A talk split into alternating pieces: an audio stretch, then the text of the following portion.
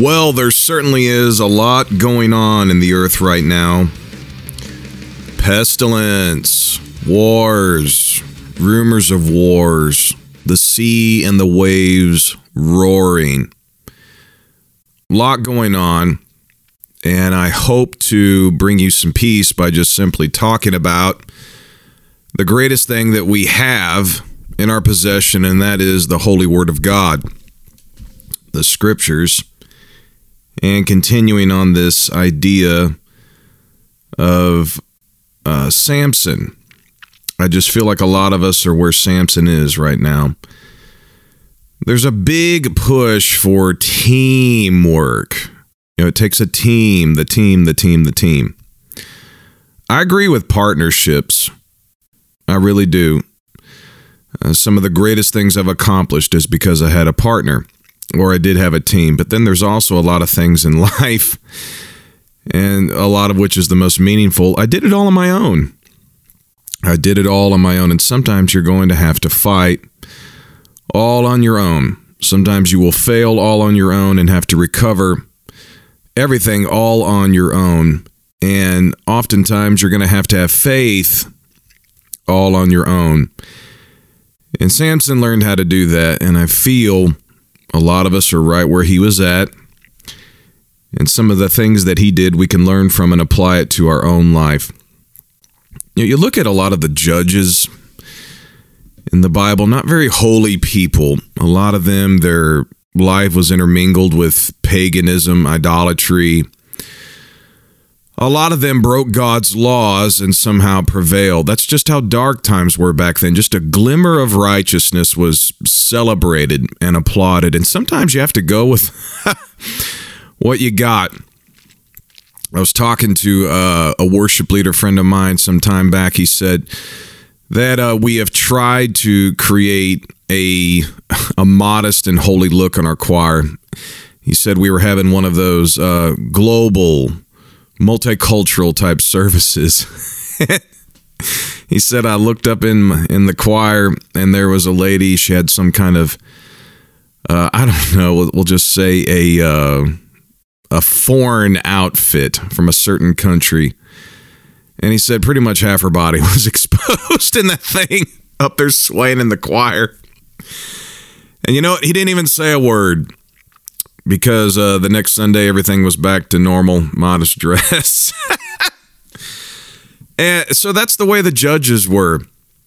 You, you just had to be excited about anybody who would do anything remotely associated with God and the covenant given given to Abraham, the law given to Moses, and you had to celebrate that. So that's how a lot of the judges were. You had to celebrate because if it weren't for them, there'd be no Israel. If there was no Israel, there would be no Jesus. There would be no church. There would be no hope for eternity. So always honor the past whenever you can. That's why you always have, always have to honor your parents. You know, maybe your parents were uncool. Maybe your parents weren't the best. You still have to honor them because if it wasn't for them, you wouldn't be here. And if you will learn to honor them, you will live long you will live long and prosper. Long life is is uh, spoken over you in the Word of God. But there's other things about Samson that are quite uh, prophetic and profound, and this is why I believe he was so appealing and pleasing to the Holy Ghost and to the New Testament church. Samson's life was really prophetic. It, it was typology of what would come in the Lord Jesus Christ. Think about this Samson and Jesus, both of their births were predicted by angels. Very interesting and very uncommon. You usually do not get that. But so many details uh, about their births given to them by angels. Very, very interesting. Both of them, as they grew up, they were blessed. They were highly favored. That's what it spoke of over them as they grew up in their childhood. Both were moved upon by the Holy Spirit uh, during their youth. Both of them defeated lions. Samson killed a, a roaring lion, and, and Jesus destroyed the roaring lion, Satan. Both of them married Gentile brides. Think about that. Hmm. Both of them spoke in riddles. Also, very interesting. Samson told riddles. Jesus spoke in parables. Samson had seven locks of hair. What is before the throne of God? Seven spirits. John saw in Revelation. Isaiah uh, gives the details of what these seven spirits of the Lord are. Both of them were a one man army. Their greatest battles were won not with an army, but just themselves, a one man army. Um, from what I can tell, most of the battles were not fought from the outside. They were all fought from within. Samson is always right there in the middle of the enemy's camp. And where does Jesus fight from? Not from the outside, always right in the middle of it all. Yes, Samson got angry, set all the fields of the Philistines on fire. Jesus, uh, the zeal of the house of the Lord had eaten him up, and he turned those tables over. Not that he was against sales or making money, it's just where people should have been praying, they had they were making money there.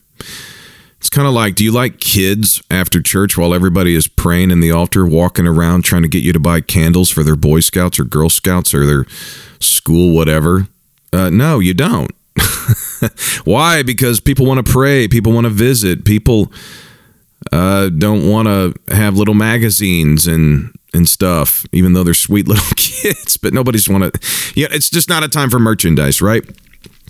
So yeah, they both got angry and and, and did something about it, right? The zeal for the cause. Samson was betrayed for money. Jesus was also betrayed for money. It both both of them looked like they were defeated. Samson looks it looked like it was over for him there on those pillars, but one big push and boom. Uh, Jesus looked like uh, he, he was defeated on the cross, but as soon as he cried out, it was finished. Whoo, the spirit world felt that. Uh, both of their enemies rejoiced over them. They rejoiced over them, but they came back and defeated their enemies. Both uh, heavily mocked by their enemies, but uh, who's laughing now?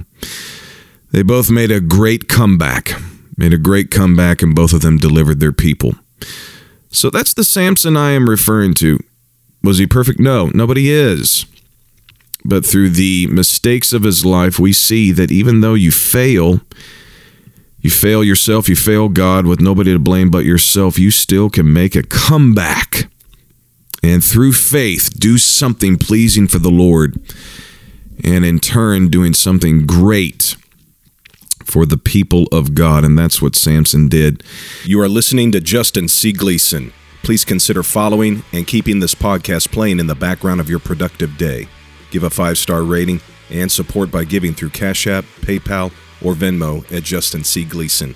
It's 2022, the year we prevail.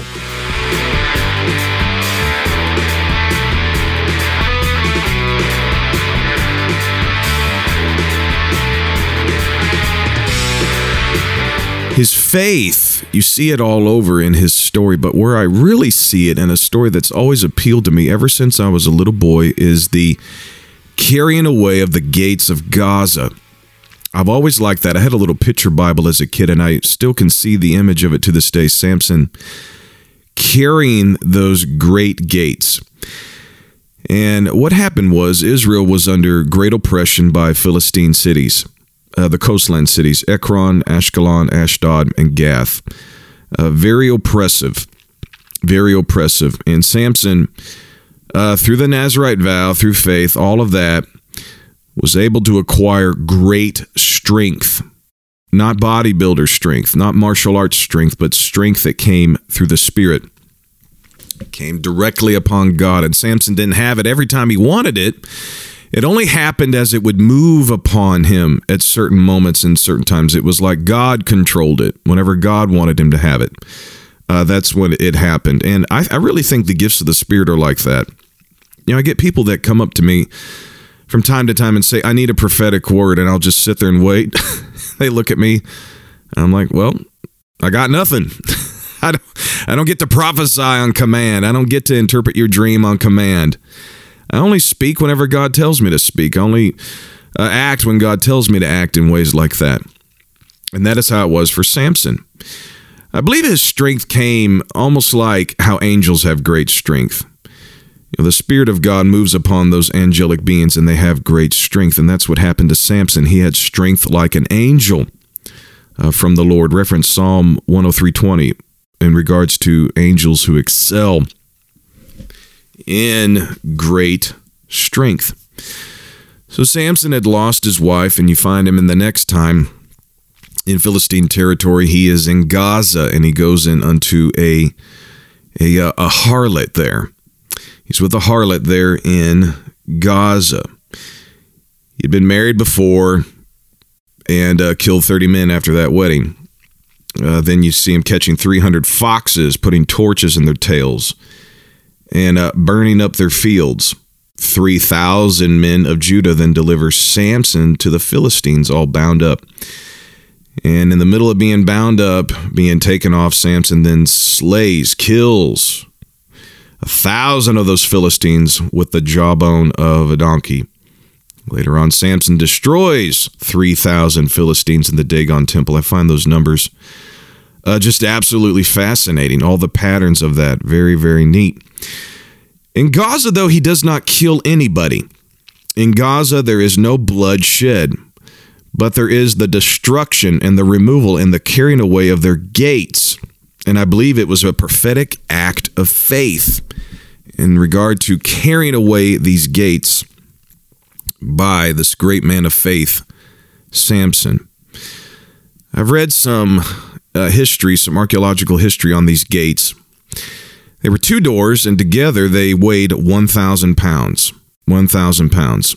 It was two 10 foot tall, uh, two, two, two doors, each of them 10 by 5 feet. They were wooden but plated with bronze. Uh, that's what they did back then, the Bronze Age.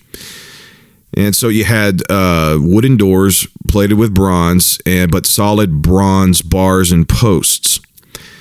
And according to history, it took 10 men, five on each side, to open and close these gates. That's how strong and powerful they were with the bars and everything like that. Samson hears that Philistines are lying in wait for him in the secretive uh, portion the secret place there of the Gaza city, back by kind of where the harlots would hang out. So it's not in the wide open square, thankfully. The Gaza the Gazaites had enough sense to put all of that uh, sinful things back into the secret parts of the city. I wish America could learn that. How many cities now, small towns, do you have uh, those porn shops right there in the middle of it? It used to be, you know, off in the back field somewhere, covered so people could come in there privately and secretly. No, now they have it right in the middle of it, some kind of illas. And uh, why are they doing that? Thankfully, the Gazaites had enough sense for that to not put that right in the middle of the town square. You know, harlots here for Gazaites, for Philistines, for Israelites, whoever. Come weak, come strong. Enjoy yourself with one of our harlots. So there is Samson, and he hears hears that they, they're lying in wait for him. He doesn't go through a secretive back door. He doesn't go and fight them. Instead, walks out of the harlot's house down the main street and goes right up to the main gates of Gaza. Back then, their city halls, all of the um, the judgment seats, all of the major decisions made for a city were not really in the town square. They were right at the gates where people would enter and exit. He goes right up to those gates, the place of business, the place where the leader of the town uh, did business, the place where all of the law enforcement would gather, all of the lawyers, all of that stuff. Goes up to those gates, a representation of law, a representation of order, a representation of business transactions. Goes up to those thousand pounds of wood and bronze, gates, bar, and all and completely unhinges it without a screwdriver, without a drill, without a hammer, without anything. His own bare hands and the strength of the Lord breaks down those gates and starts carrying them. And he carries them to Hebron. Okay. Now, I want all of you, when you read the Bible, don't just read it, but think about the details of it. And I recommend making minor notes of questions you may have, especially when it comes to cities and territories and destinations that people traveled. When did they travel? How did they travel? And how far did they travel? And discover the significance of it. And that is where the faith of Samson is. It's in these gates. I think the writer of Hebrews, when he talked about Samson, one of the main things in his mind, yes, it was pushing down those pillars, but it's the gates of Gaza. Very, very prophetic. Samson leaves Gaza with a thousand pounds, probably more with the bar and all, Pro- probably 2,000 pounds on his back. And he walks 40 miles to Hebron. 40 miles to Hebron and uphill. Gaza is 100 feet above sea level. Hebron is a little over 3,000 feet above sea level, 3,330 feet to be exact above sea level.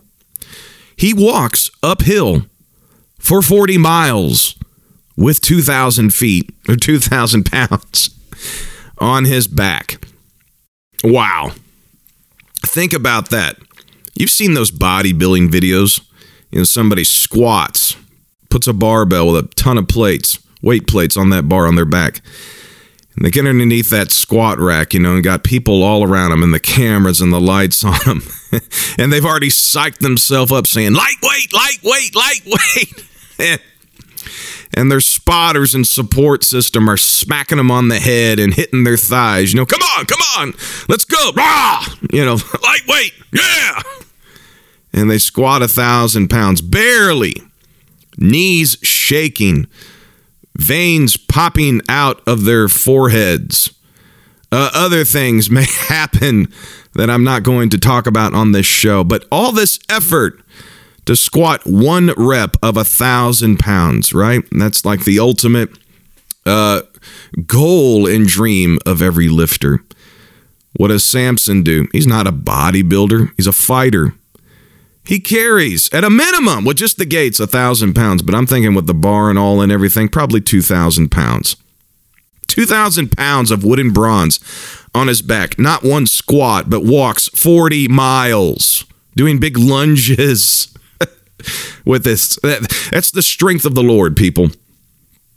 That is the strength of the Lord. Have you ever wondered how some evangelists preach night after night after night?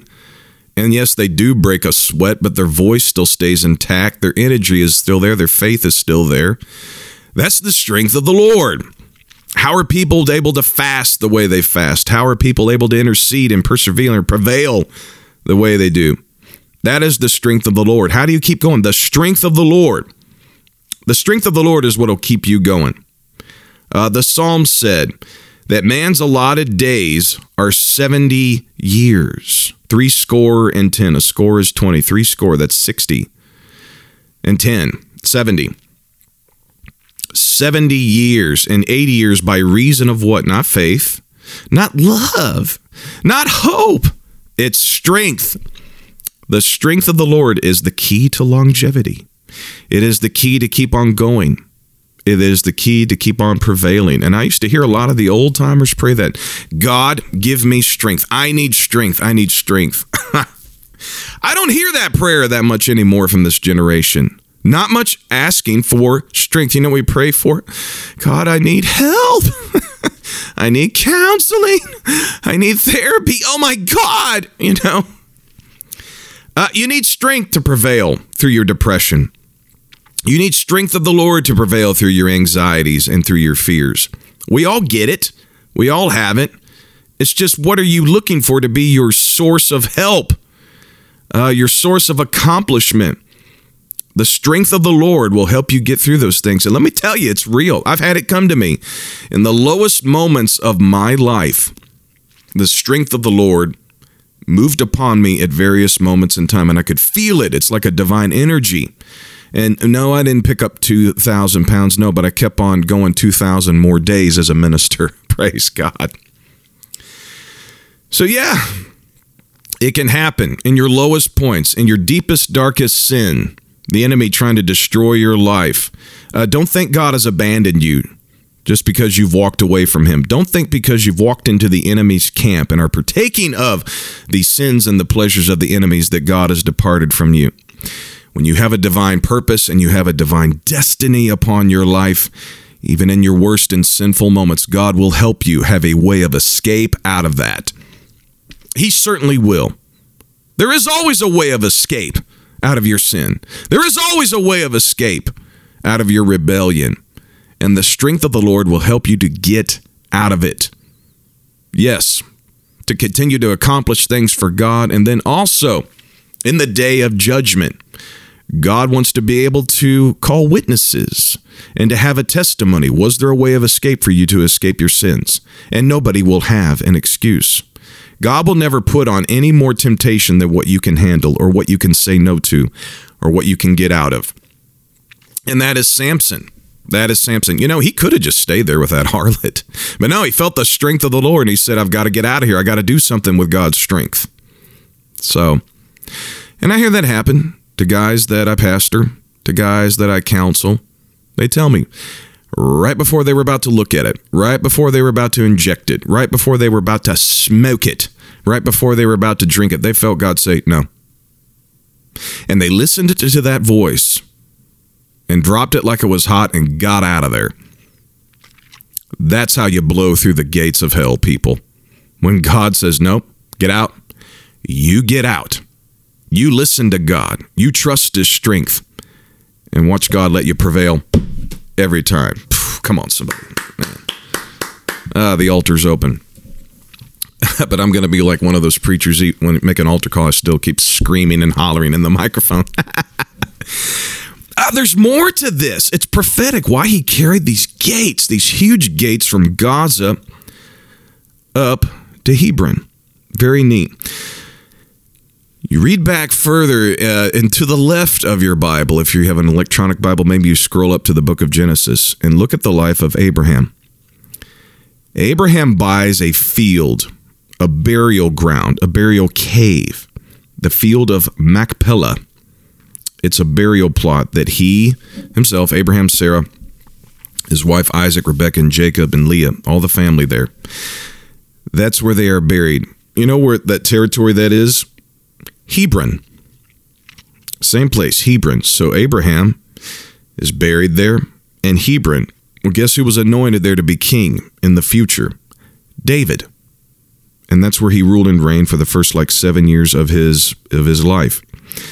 So there's Samson carrying 2,000 pounds of wood and bronze on his back from Gaza to Hebron. When he would have been carrying those gates, he would have passed by and seen it with his own eyes the tomb of the forefather his patriarch, who's he's a direct descendant of Abraham there in that tomb.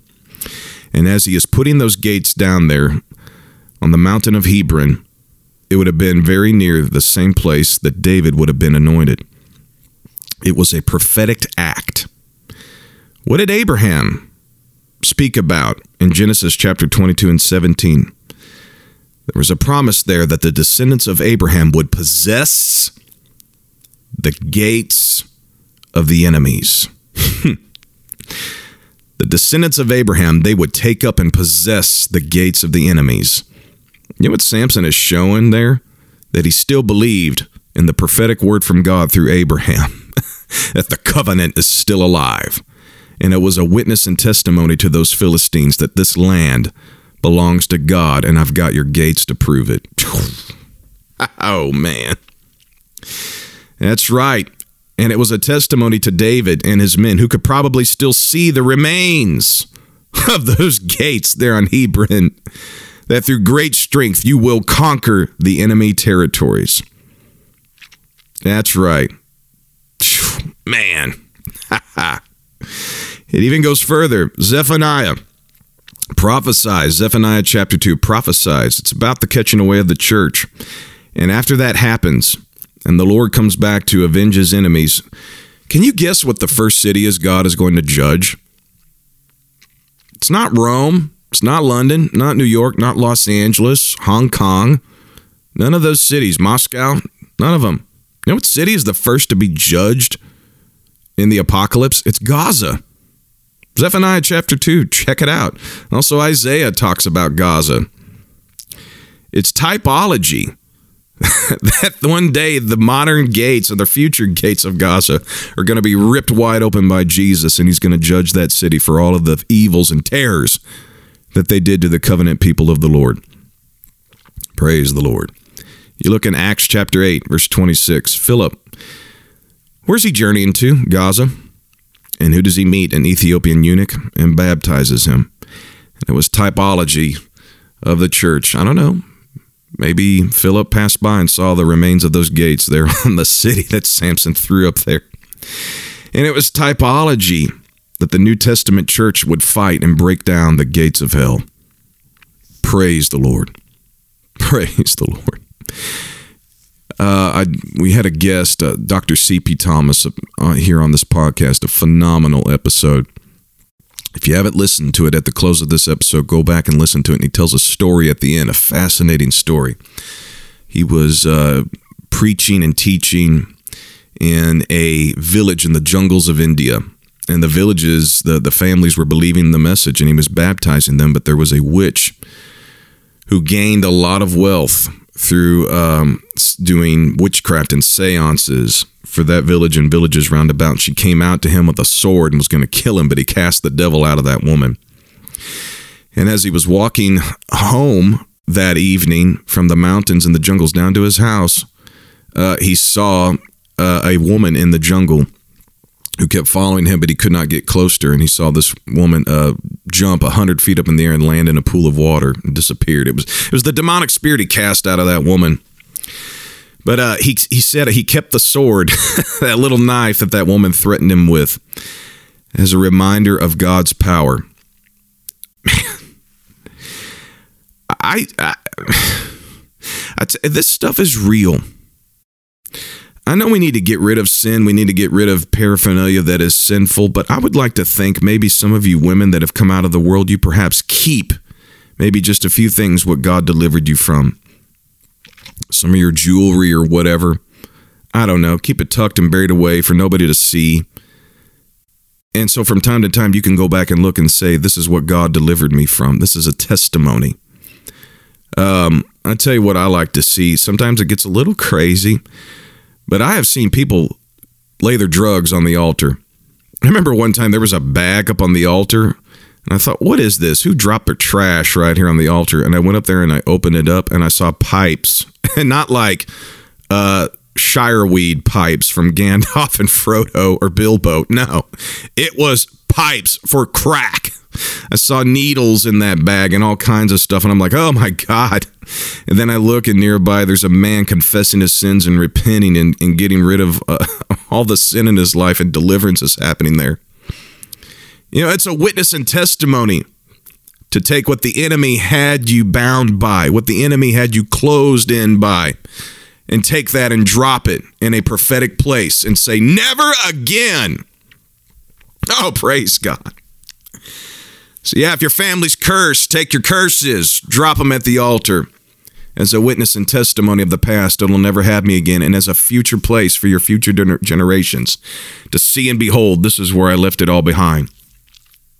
I cannot wait uh, to take my kids when they're when they're when they're old enough, when they come to age, maybe when they're eight, nine years old, to the old church, our old church, and show them the place where I was baptized and where I received the Holy Ghost and say, This is where it changed for me.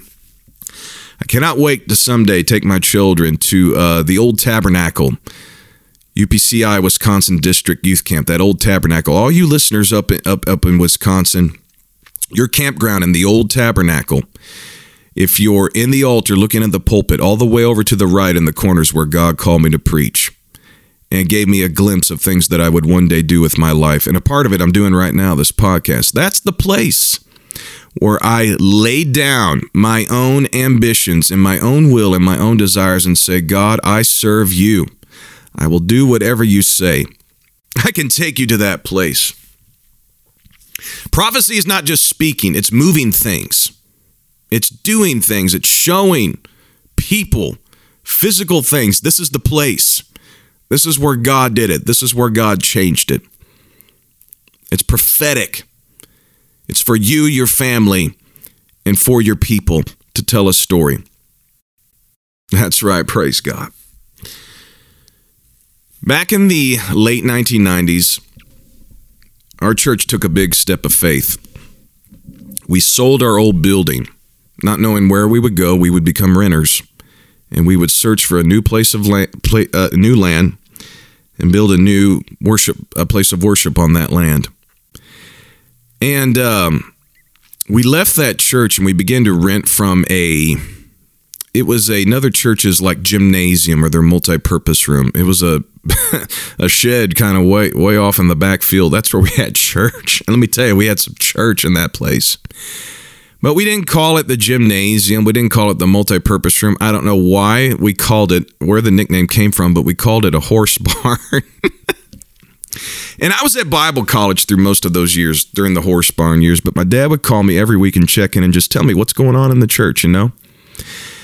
And uh, I, my heart spiritually became knit to the church during that time. Even though I'm, I'm going to Bible college, doing my thing, preparing my life for ministry. There's things going on back home that are just really neat and fascinating. I mean, the church had to set up and take down and do all of these things, and it's been a long time, but I, I, know exactly where that location is, and someday I'll take my kids there. And we have pictures of it. And sometimes we talk about this to the church how you know we, we didn't own that place uh, other people own that place and we just used it and we it, everything was just so oh it it was just difficult to manage at times but we made it through it. But we had a horse barn. You know what's interesting? Whenever the lord opened up the opportunity for us to purchase the land here where we're at on a mountain by the way view high mountain you know down the down at the bottom of the hill you know what was there? An old horse barn. Yeah. Uh, horse boarding up here on View High Drive in South Kansas City. This is where the who's who of Kansas City came and and uh, and uh, kept their their horses in their stalls, the barn. I don't know the right lingo. That horse barn has sat there for years, untouched. Nobody cared about it. Until about three years ago, when we began to launch a campaign uh, for the finishing of our property to build a new children's wing and do a bunch of other things. You know what started happening during that time? Vandals started coming down. Vagrants started coming down to that horse barn and living there. I mean, we had to call the police and get them out of there. Just, it wasn't too big of a problem, but it, it certainly wasn't an, an annoyance. Uh, no, nobody was hurt from our church. None of our church property was there. But you know, the barn they spray painted some stuff on there, and and no telling what happened. But the police, uh, thankfully for the police, KCPD helped us get it under control. But I mean, it was just so puzzling to me. Why now? Out of all times, and why didn't this happen when we first got there? No, it had to happen right when we started this campaign. And I think it was just the devil's way to try to annoy us, to try to trick us that there's nothing of value here, that uh, homeless people are going to start uh, ruling and controlling your land and your property and all this. But we said no, we prayed against it. And we, we couldn't find a buyer we tried to find buyers. We tried to find people that would restore wood and try to get that barn, you know, all this and that. And then out of nowhere, just a month or two ago, there is a tremendous church down in southeast Missouri, Pastor Sheila Bowens, uh, who is doing a, a, great work down there. A follower on social media. You want to see uh, a, a lot of really neat uh, uh, things happening with the people of her community. Uh, go and check it out. But uh, there is uh, uh, brother brother Maxwell, brother Maxwell down there who is uh, made a career out of taking old wood and, and doing new things with it. I, wood restoration. I don't know the, the proper term for it, but we got connected with them. Long story short, they came up here and took all of the wood out of that barn, like expensive, great uh, lumber and they're taking it down there and building a new facility, a new uh, multi-purpose room and church down there for this for this people. and, it, and it's just such an amazing project. It's such a blessing for them, such a blessing for us. And I got to tell you, I took videos, I've been talking about it, I've been showing people. It's just so neat how we went from renting in a horse barn to owning a horse barn and then donating a horse barn to build a brand new church for some people. I mean, come on, how about that, right? No way that's a coincidence. All prophetic how God sets it up. And that's how God used Samson as a man of strength and prophecy for Israel. That one day your enemies will be conquered. You will possess the gates of your enemies. You will have an anointed king over you someday only from Abraham to Samson to David, but now from David to Jesus' first coming and Jesus' second coming. So write down your stories. You know, you got the Instagram story. Everybody's uh, posting stories of uh, drinking their coffee and and uh, and uh, walking around with their backpacks and jumping in lakes or whatever. You know, how about we start doing stories of this is where I got the Holy Ghost, this is where I got baptized, and look at what God did for me. Start telling a prophetic story. That's right. Remember what it says in 2 Corinthians 10 the weapons of our warfare are not carnal, but mighty through God through pulling down of strongholds. Come on. Where are you at right now? What gates need to be tore down? Tear them down, bar them all, and take them somewhere. Ephesians chapter 6, verse 10 Be strong in the Lord and in the power of his might. Walk in the strength of the Lord, podheads. Do it. And you'll be strong and perform great exploits for God. It's time to carry the gates of Gaza and take it to Hebron. Have faith in the Lord, walk in the strength of God. Do it always. I can't wait to hear your prophetic story.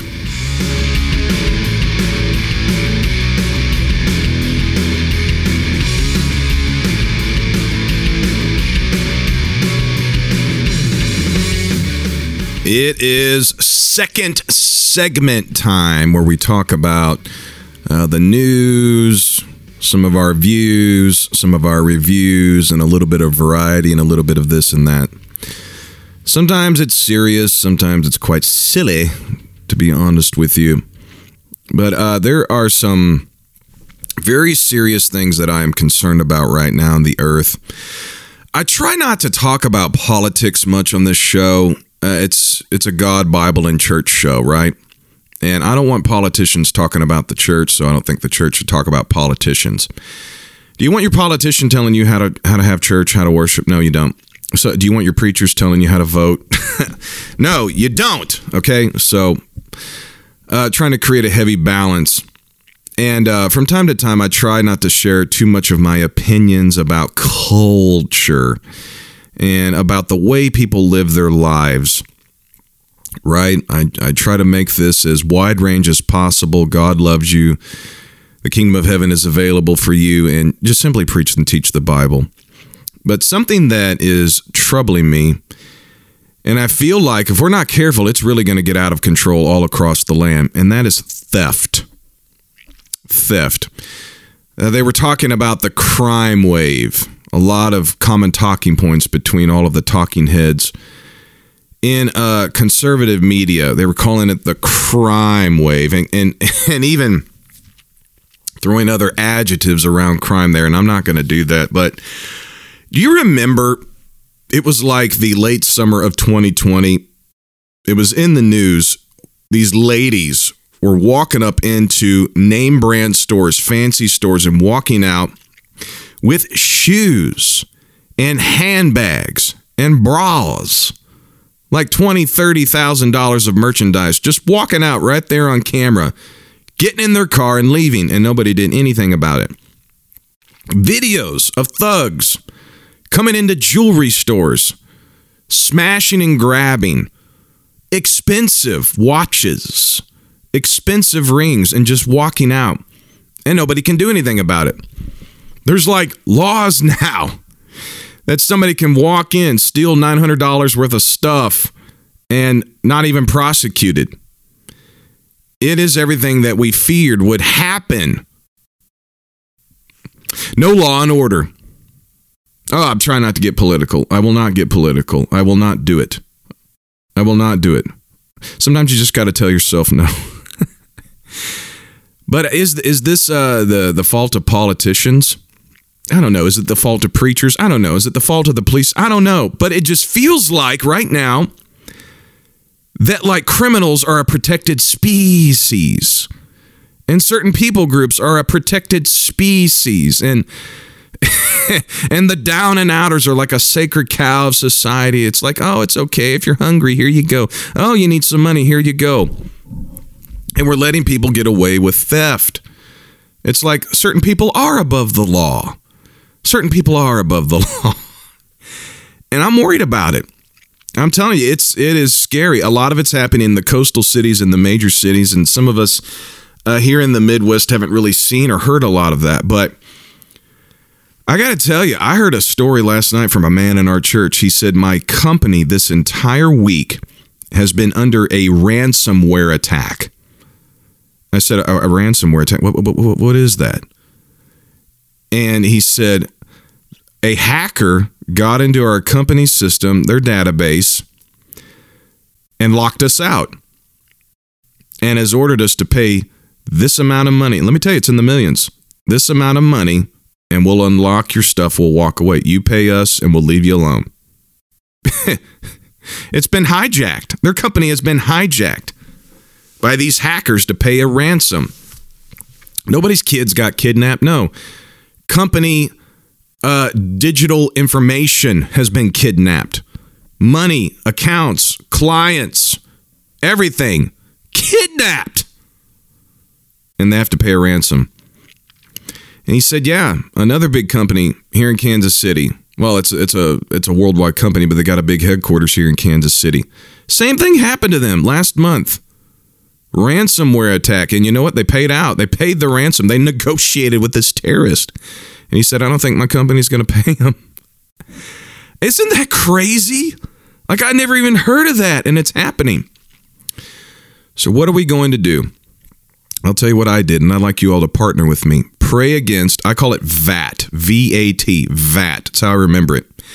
And I pray against vandalism, arson, and theft. I know there's a lot of other problems uh, out there in the world, but right there, it's crimes against property, it's encroachment upon property, and it can happen to churches. I was really worried about it, especially there in 2020. All those race riots. Remember, they were burning down churches?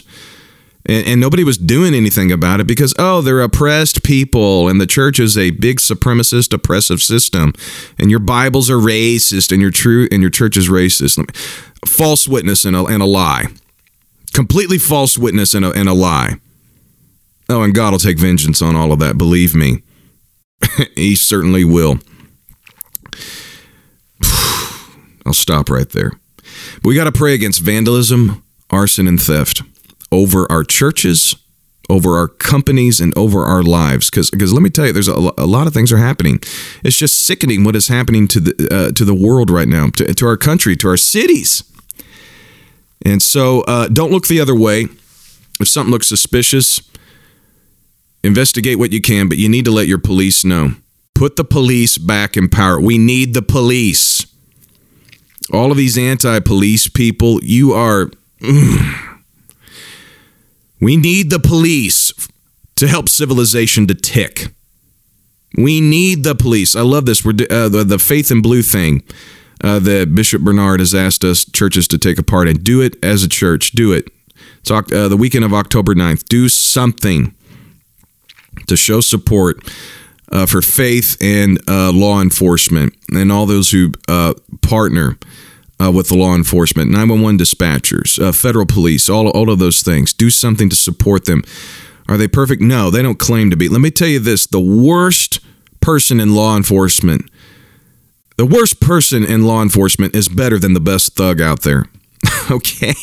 Thugs ain't doing nothing for you. Police are doing something for you, and we need that.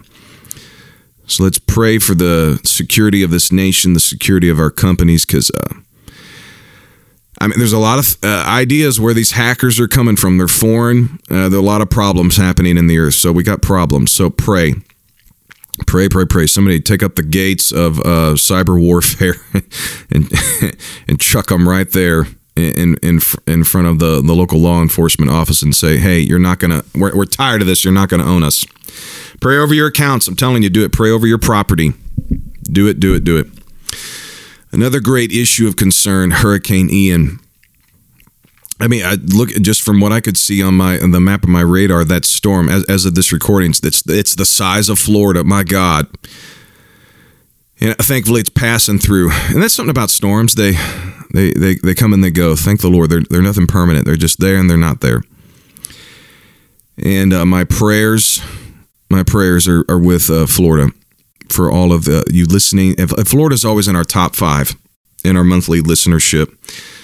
I love Florida. We got a gr- lot of great listeners down there. Tremendous churches, tremendous pastors, a lot of great evangelists from there. A lot, a lot of great things. Florida District really has, has done a lot for the United Pentecostal Church and Pentecost, the Oneness Apostolic movement at large. And I'm just praying for the churches, praying for the property that this storm uh, just get on through and we'd all be safe. And I know that doesn't always happen. And we'll certainly do what we can to support in the rebuilding of everything that was lost and damaged. But you know, I'm wondering how's this going to affect a general conference? Uh, what, uh, man.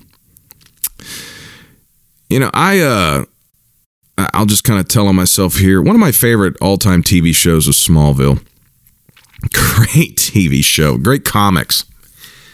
And uh, Clark Kent, Superman. You know what he said one time? Storms are a way of life. The trick is don't get caught up in the middle of it. and, and I know that's not always possible with hurricanes, but I am just amazed at already reports I've heard of people they could not get on the outside of that storm. They stayed right in the middle of it, and somehow God protected them somehow God protected them. And, you know, we've been talking about Samson who fought from within. Sometimes you're going to have to fight storms from within. The disciples are on the Sea of Galilee, a great storm. They're not on the outside of that storm. Oh, they're, they're caught up right in the middle of it. And Jesus stands up and says, Peace, be still. And immediately that storm was calmed. And uh, I've been speaking against that storm, speaking peace over Florida, speaking peace over General Conference. And uh, I don't think the devil sent this storm. Some people are posting the devil is trying to fight, fight, fight, and destroy General Conference. You know, it's hurricane season. It's going to happen. Florida knows that, and they're strong. They'll prevail. That's the entire state of Florida may be ready to go by Sunday. I mean, it's Florida. They'll clean it up. They'll get it going, right? But uh, man, let's just pray. Let's just pray and help and do what we can. That's what we got to do.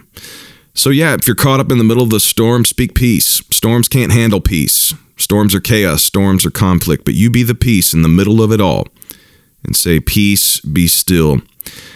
I'm Justin C. Gleason. Thank you so much for listening. Keep your faith alive. Even though you can't see it, have faith and watch it happen. Read your Bible every day, pray every day. Never cease from doing that. And watch out, hell. This is the year that we prevail against you. In Jesus' name.